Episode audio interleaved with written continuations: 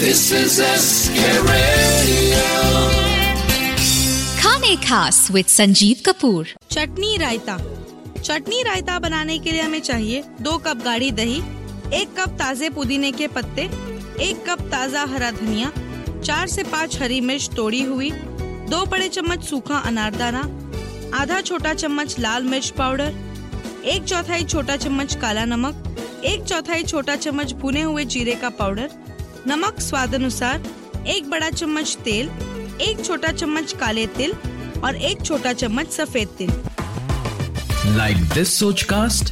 Tune in for more with the Sochcast app from the Google Play Store. चटनी रायते की चटनी बनाने के लिए पुदीना धनिया हरी मिर्च और अनारदाना थोड़े से पानी के साथ बारीक पीस ले दही लाल मिर्च पाउडर काला नमक भुना हुआ जीरा पाउडर और नमक को एक बोल में डालकर मिला ले।